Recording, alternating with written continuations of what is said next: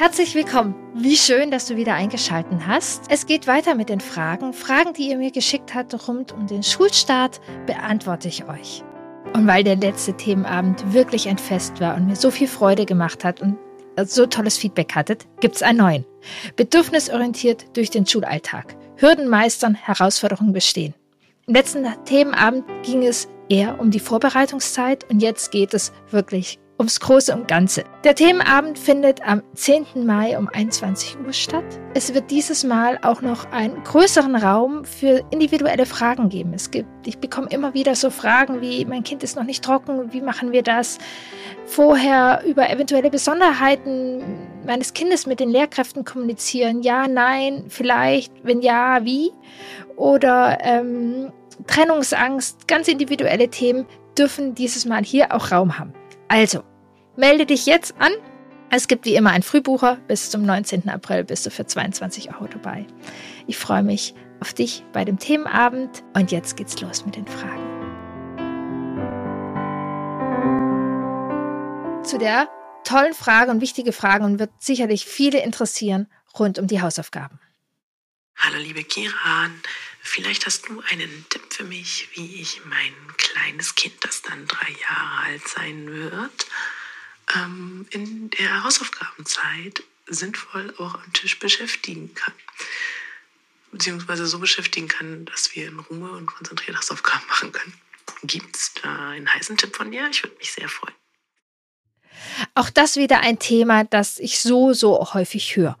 Und ähm, ja, in ganz vielen Familienthemen äh, ist. Erstmal möchte ich eine große Offenheit reinbringen. Die Situation kann ganz, ganz unterschiedlich sein. Wann das Kind Hausaufgaben machen möchte, ist sehr, sehr individuell und das könnt ihr jetzt vielleicht noch gar nicht so bestimmen. Es gibt Familien, wo das total gut passt, dass das Kind vielleicht direkt nach der Schule die Hausaufgaben macht und das kleine Geschwisterkind öfters noch in Betreuung ist. Dann ist da, wäre nämlich zum Beispiel ein Zeitfenster, wo äh, ein Elternteil mit dem Kind alleine ist. Also vielleicht passt das für dein Kind und das ist schon eine gute Lösung für euch.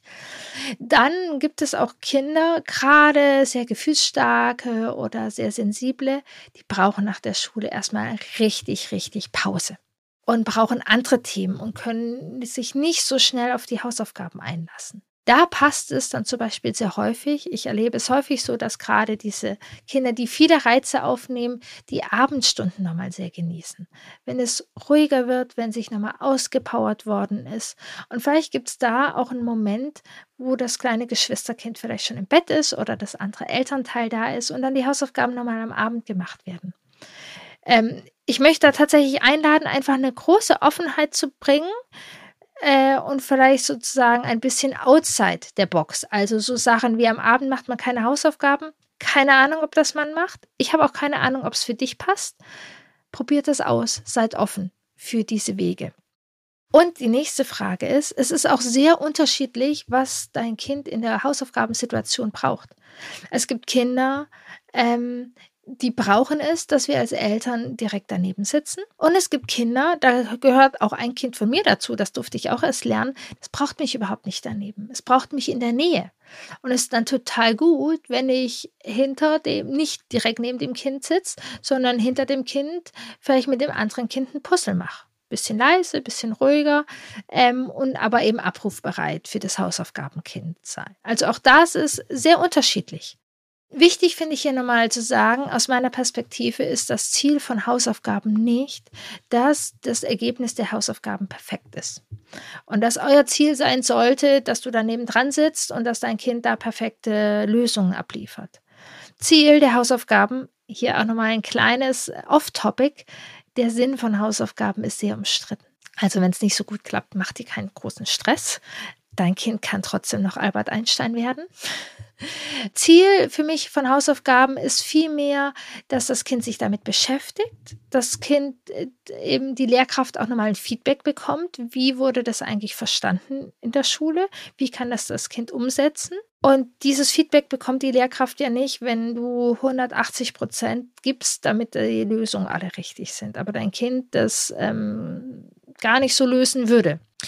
Und auch da ist aus meiner Perspektive ähm, einfach auch Hausaufgaben, können wir die Kinder auch viel darin eher unterstützen in, was brauchst du jetzt? Also nicht, du musst das jetzt richtig machen, sondern was brauchst du jetzt? Und ja, da kann sein, man braucht Ruhe, aber vielleicht stört das Geschwisterkind auch nicht.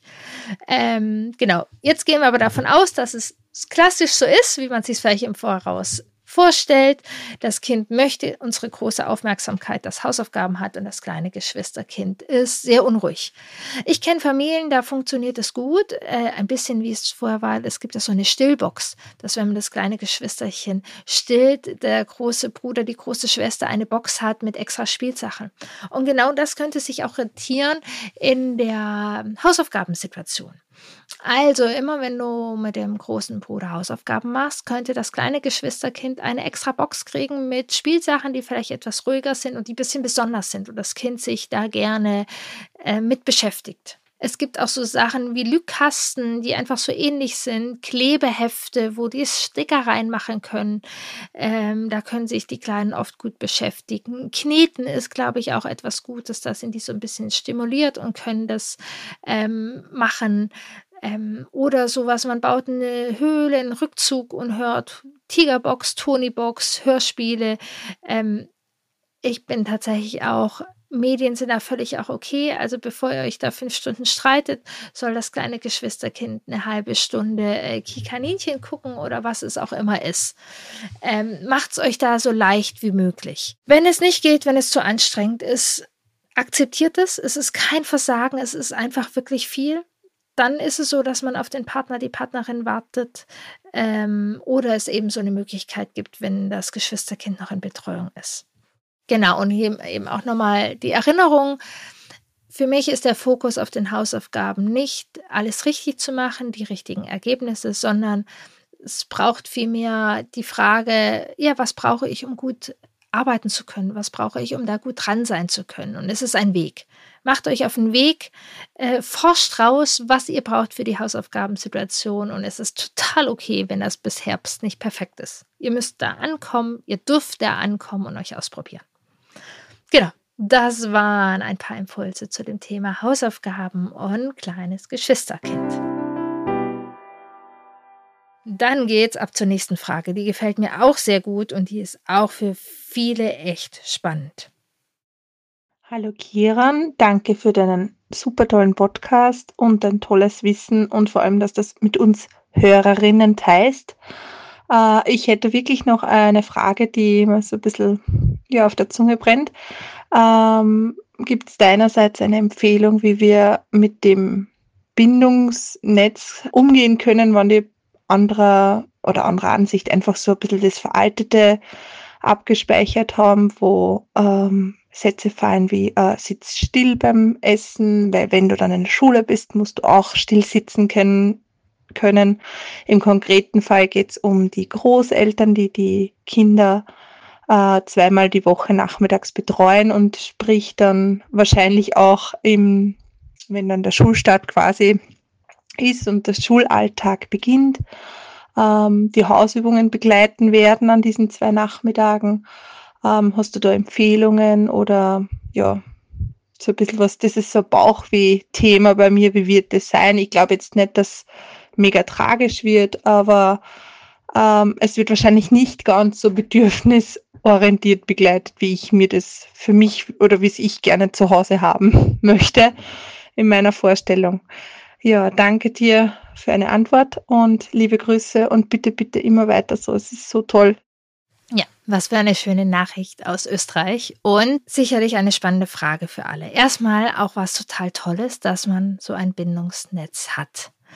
Das ist ja erstmal etwas sehr Wertvolles und ja, es führt sehr häufig dazu, dass nicht alle 100 Pro die gleiche Haltung haben. Und da möchte ich einfach auch da nochmal einladen. Äh, genau hier in der Nachricht war es so schön am Ende. Es ist nicht so groß tragisch. Es ist halt nur nicht ganz so sehr, wie ich es mir zu Hause wünschen würde. Für mich lade ich dann ein, wie geht es denn dem Kind damit? Den Blick aufs Kind, das ist das Entscheidende. Kinder sind sehr häufig sehr kompetent und haben das Geschenk, sich aus jeder Beziehung Goldstücke rauszuholen. Ähm, ja, vielleicht sind Opa und Oma hauen an der einen oder anderen Seite einen doofen Satz übers Lernen und da musst du durchhalten und bleib doch mal ruhig am Stuhl sitzen. Doch vielleicht haben die, können die mit einer Engelsgeduld spielen und Eisenbahn aufbauen, wozu du vielleicht nicht immer so den Nerv hast. Und meine Erfahrung ist, dass Kinder sich eben diese Goldstücke oft rausnehmen können und das sich aus der Beziehung nehmen können, was wichtig ist. Also horch rein, fühl mal rein und frag dein Kind vielleicht auch, wie geht es dir eigentlich mit so Sätzen, die da manchmal kommen. Und dann kannst du auch fragen, du weißt aber, weißt du, was ich dazu denke oder weißt du, wie ich darauf sehe, äh, darauf blick? Und das ist nicht um, also da, da, ist auch wichtig, dass wir wertschätzend bleiben, weil für Kinder ist es doof, wenn wir die anderen dann runter machen. Doch dürfen wir uns positionieren und sagen, ja, aus Opas Brille sieht das vielleicht so aus, dass das wichtig ist vor der Schule. Weißt du was? Ich bin da voller Vertrauen, dass es da auch einen Unterschied gibt. Ähm, und wenn du in der Schule nicht still sitzen kannst und magst, dann finden wir da auch Lösungen. Und mit der Lehrkraft finden wir da Lösungen. Ich mache mir da keine Sorgen. Bei Opa ist es so, er macht sich Sorgen. Das ist okay, aber ich mache mir die nicht. Oder wie geht's dir damit? So. Dann möchte ich euch auf jeden Fall auch nochmal sagen, eure Haltung, das ist die Basis. Und das ist das zählt. Also wenn ihr die Kinder wertschätzend auffangt, wenn ihr der sichere Hafen seid, wenn ihr euren Werten entsprechend das macht und ich vermute sogar mal, dass wenn man eben die Entlastung äh, dieses Bindungsnetz mit Opa und Oma hat, können wir zu Hause oft mehr unseren Werten entsprechend äh, handeln, als wenn es die eben nicht geben würde und wir alles im Stress machen würden. Und dann nutzt es einfach, dass ihr mehr Zeit oder mehr Energie habt, das so zu begleiten, wie ihr wollt. Und das zählt. Das ist dann genug Basis und dann kann Opa und Oma auch Dinge sagen, die ihr nicht so gut findet. Ähm, wenn du es eben feinfühlig an einem Kind beobachtest, aber einfach dieses Vertrauen an dich, an euch, dass das das Entscheidende ist. Dann lade ich einfach auch nochmal ein zu sehen, ähm, dass Oma und Opa das eben nicht machen, um dem Kind zu schaden oder gegen dich zu boxen, sondern dass es einfach aus ihrer Brille, aus ihrer Perspektive auf die Welt, aus ihren Erfahrungen ähm, das Beste ist, was sie geben können. So, also es braucht kein Kampf sein. Und gleichzeitig, ähm, genau, ist auch nochmal eine gute Möglichkeit, in Dialog zu gehen. Dialog funktioniert oft besser, wenn wir zum Beispiel fragen, ob wir dürfen. Du, Oma, du machst immer die Hausaufgaben mit dem Kind bin total froh, dass du das machst. Das entlastet mich total. Hättest du Lust, mir ein bisschen was zuzuhören, was ich so von Lernen ausgehe und wie wir das zu Hause machen, wie das ganz gut funktioniert oder wie die Lehrerin das vielleicht auch nochmal empfohlen hat. Ähm, und dann könntest du darüber berichten und im Austausch sein und vielleicht die Oma einladen, das auch mal so auszuprobieren oder wenn Oma Angst oder Sorge hat, also dass ihr da in einen wertschätzenden Dialog gehen könnt und äh, meine Erfahrung ist dann auch, dass Oma und Opa auch echt manchmal Lust haben, ähm, Neues auszuprobieren und zu sagen, ja, früher wussten wir das nicht. Früher hatten wir gedacht, dass der Rohrstock wichtig ist und die Sätze. Ähm, heute, ja, ich probiere es aus. Manchmal funktionieren so Dialoge nicht so gut und es ist wirklich ein bisschen doof fürs Kind, dann kann man auch ruhig mal sagen, ohne so eine große Diskussion, weiterhin wertschätzend, offen und trotzdem klar sagen, weißt du was, ich möchte nicht, dass die Kinder für jede Aufgabe, die sie bekommen, zwei Gummibärchen haben. Kann sie einen dicken Kuss geben, das ist auch okay, aber ich möchte nicht, dass das mit Gummibärchen gemacht wird. Auch diese Klarheit darf es geben. Ja, das ist der, die Bandbreite als erste Einladung. Guck auf dein Kind, sehe auch diese Schätze von diesem Bindungsnetz ähm, und dann guck, ob ein Dialog wertvoll ist, ja oder nein. Das an dieser Stelle zu dieser Frage. Und vielen Dank für diese tolle Frage. Dann geht's ab zur nächsten Frage. Hallo, liebe Kiran. Danke für deine tolle Arbeit. Meine Frage ist, wie kann ich die Motivation, Neues zu lernen, bei meinem Kind erhalten? Sie interessiert sich sehr für Buchstaben zurzeit und bekommt vom Umfeld eher die Rückmeldung, dass sie sich das doch für die Schule aufheben soll. Wie kann ich da zum Beispiel gegensteuern? Danke und liebe Grüße, Anna. Hey, ja, das ist eine Frage, die ja da vielleicht sogar auch ein bisschen drauf aufbaut, ein bisschen ähnlich ist. Ähm, man selbst hat eine andere Haltung und ähm, das Umfeld hat ein bisschen eine andere Haltung. Erstmal auch hier wieder die Frage, wie nah ist die Person? Wie viel Einfluss nimmt es auf das Kind und was stört es das Kind? Also wenn ihr zu Hause, wenn das Kind die oder unterwegs fragt Mama, welcher Buchstabe ist das? Ihr an der Bäckerei vorbeiläuft, oh Mama, guck mal, ist das ein B? Ja, macht es gerne. Was, was, was stört euch sozusagen daran, wenn Oma oder Opa ähm, das stört? So, also das dürft ihr für euch machen und du darfst deiner Haltung da vertrauen. Ähm, wenn da eben jemand immer wieder dagegen schießt, äh, frag eben auch dein Kind, wie geht es ihm damit? Vielleicht kann es das ganz gut und das Vertrauen und die Haltung ähm, funktioniert reicht es ihm, dass ihr das im Vertrauen machen könnt und es ist okay, wenn die andere Person das nicht so sieht? Oder stört es dein Kind wirklich, dass die andere Person da immer wieder reinkrätscht? Und dann auch hier ganz ähnlich wie bei der Frage vorher. Ähm, wichtig ist mir nochmal die Grundhaltung. Die andere Person macht das nicht, um zu, zu ähm, schaden, sondern es ist halt einfach aus der Perspektive das Beste, was sie für dieses Kind denkt und frag gern, ob ihr in Dialog gehen könnt. Kannst du fragen, hey, hast du Interesse, ähm, warum es mich nicht stört und warum ich da im Vertrauen bin oder es mir sogar wichtig ist, dass ja, wir die Lernfenster sozusagen des Kindes, ähm, die Interessenfenster des Kindes ernst nehmen. Da eben auch die offene Frage oder auch hier, ich, ich bin kein großer Fan, an so Stellen zu diskutieren. Aber in dem Buch steht das, aber in dem Buch steht das. Also entweder seid ihr offen für einen Dialog und ihr seid beide bereit zuzuhören auch. Oder es darf auch eine Klarheit sein, ich möchte nicht, dass du das kommentierst. Es ist okay, dass du eine andere Meinung hast. Ich entscheide mich und übernehme jetzt an dieser Stelle die Verantwortung. Dann genau auch Grenzenthema ist jetzt die Frage, wie nah ist die Person? geht es da, wenn es jetzt zum Beispiel in der Partnerschaft wäre, wenn die Eltern da gegeneinander sehr schießen, da ist, da ist natürlich dann auch ein bisschen schwieriger zu sagen, ich möchte nicht, dass du, weil einfach ja beide Elternteile da sehr nahe dran sind. Da, da schwuppst sozusagen auch ein bisschen mal die Paartherapeutin in mir auf. Wenn Eltern sich darum sozusagen sehr uneins sind, dann würde ich auch immer fragen, wie, wie geht es euch eigentlich gerade? generell ein bisschen miteinander, dass dieser Punkt zu einem Machtkampf führt. Da ist die Einladung, was steckt dahinter sozusagen.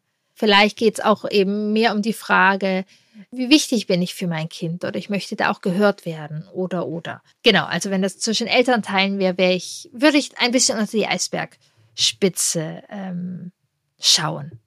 Genau, generell eben, wenn wir im Dialog sind, wenn jemand offen ist, können wir eben darüber sprechen, dass wie Lernen funktioniert, dass es Interesse geleitet ist, ähm, dass es Lernfenster, Interessenfenster hat und dass wir unserem Kind nicht damit schaden, wenn wir jetzt kurz vor der Einschulung ähm, da offen sind. Und auch das hat nochmal Wellen. Also ich habe hier ja ein Kind, ein kleines Kind, das während der Corona-Zeit ähm, viel die, die großen Geschwister mit den Hausaufgaben erlebt hat. Und dann hat das Kind tatsächlich mit drei ein relativ großes Interesse an Buchstaben gehabt und hat eben im Umfeld alles schon, ja, das heißt, also kann auch tatsächlich die Namen der Familie schreiben, kennt überwiegend alle Buchstaben.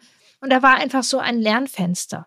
Dieses Lernfenster oder Interessenfenster ist dann auch wieder ein bisschen zugegangen. Und es waren jetzt zwei Jahre ganz andere Themen. Und ähm, also das kann einfach auch Wellen haben. Und wenn da jetzt gerade ein Interesse ist, will ich jetzt wirklich auch keine Angst haben, dass das alles verhunzt, sondern gerne dem einen Raum geben. Ähm, fördern müssen wir sowas jetzt nicht unbedingt oder jetzt guck mal hier und da und jetzt müssen wir also alle, deren Kinder jetzt noch keine Lust auf Buchstaben haben, alles okay, ist total okay. Das sind einfach, genau, die Lernfenster und die Interessenfenster sind unterschiedlich und wenn die Lernfenster da sind, dann ist es schön, wenn uns überall mal Buchstaben begegnen und wenn nicht, dann nicht. Ja, das waren die Fragen an dieser Stelle. Wieder eine bunte Vielfalt. Ich habe mich sehr, sehr gefreut und es hat mir so viel Spaß gemacht, auf eure Fragen zu antworten, dass ich mir vorstellen kann, dass ich das in dem kommenden Jahr dann und wann mache und euch aufrufe, mir eure Fragen zu stellen, auf die ich antworten kann. Ähm, wenn euch das auch gefällt, schreibt mir das gerne auf unterschiedlichen Wegen. Und ähm, ich sage es einfach gerade spontan auch nochmal, mein Podcast tut es natürlich auch gut, wenn ihr auf den unterschiedlichen Plattformen ähm, ihn hin und wieder mal bewertet. Genau. Und ihr könnt ihn sehr gerne teilen. Und ich erinnere euch auch an dieser Stelle wieder mein Herzensanliegen. Meine Mission ist, jede Familie, die dieses Jahr ein Kind einschult, braucht meine einzigartige Checkliste. Rund um die Einschulung gibt es so viele Checklisten. Da geht es darum, dass du alle Stifte gekauft hast oder es geht darum, dass du die geilste Party machst oder dass du eben alles vorher rechtzeitig trainierst. Damit möchte ich die anderen Sachen nicht abwerten. Macht eine geile Einschulungsparty, wenn es zu euch und eurem Kind passt. Doch es geht eben nicht nur um die Einschulungsparty, sondern um so viel mehr. Um viel tiefgreifendes und darauf gehe ich in meiner einzigartigen, bedürfnisorientierten Checkliste drauf ein. Und weil es mir so wichtig ist, dass es wirklich alle Leute erreicht, kostet sie 0 Euro. Du kannst dich einfach anmelden, den Link findest du in den Show Notes und dann bekommst du Checkliste per Mail zugeschickt. Und verteile sie doch bitte. Lade andere Leute ein, sie auch da zu bekommen. Es ist am besten tatsächlich, wenn man sich selbst da einträgt, weil ich auch noch per Mail dann noch andere Informationen bisschen Zusatz bekommt man dann nochmal per Mail.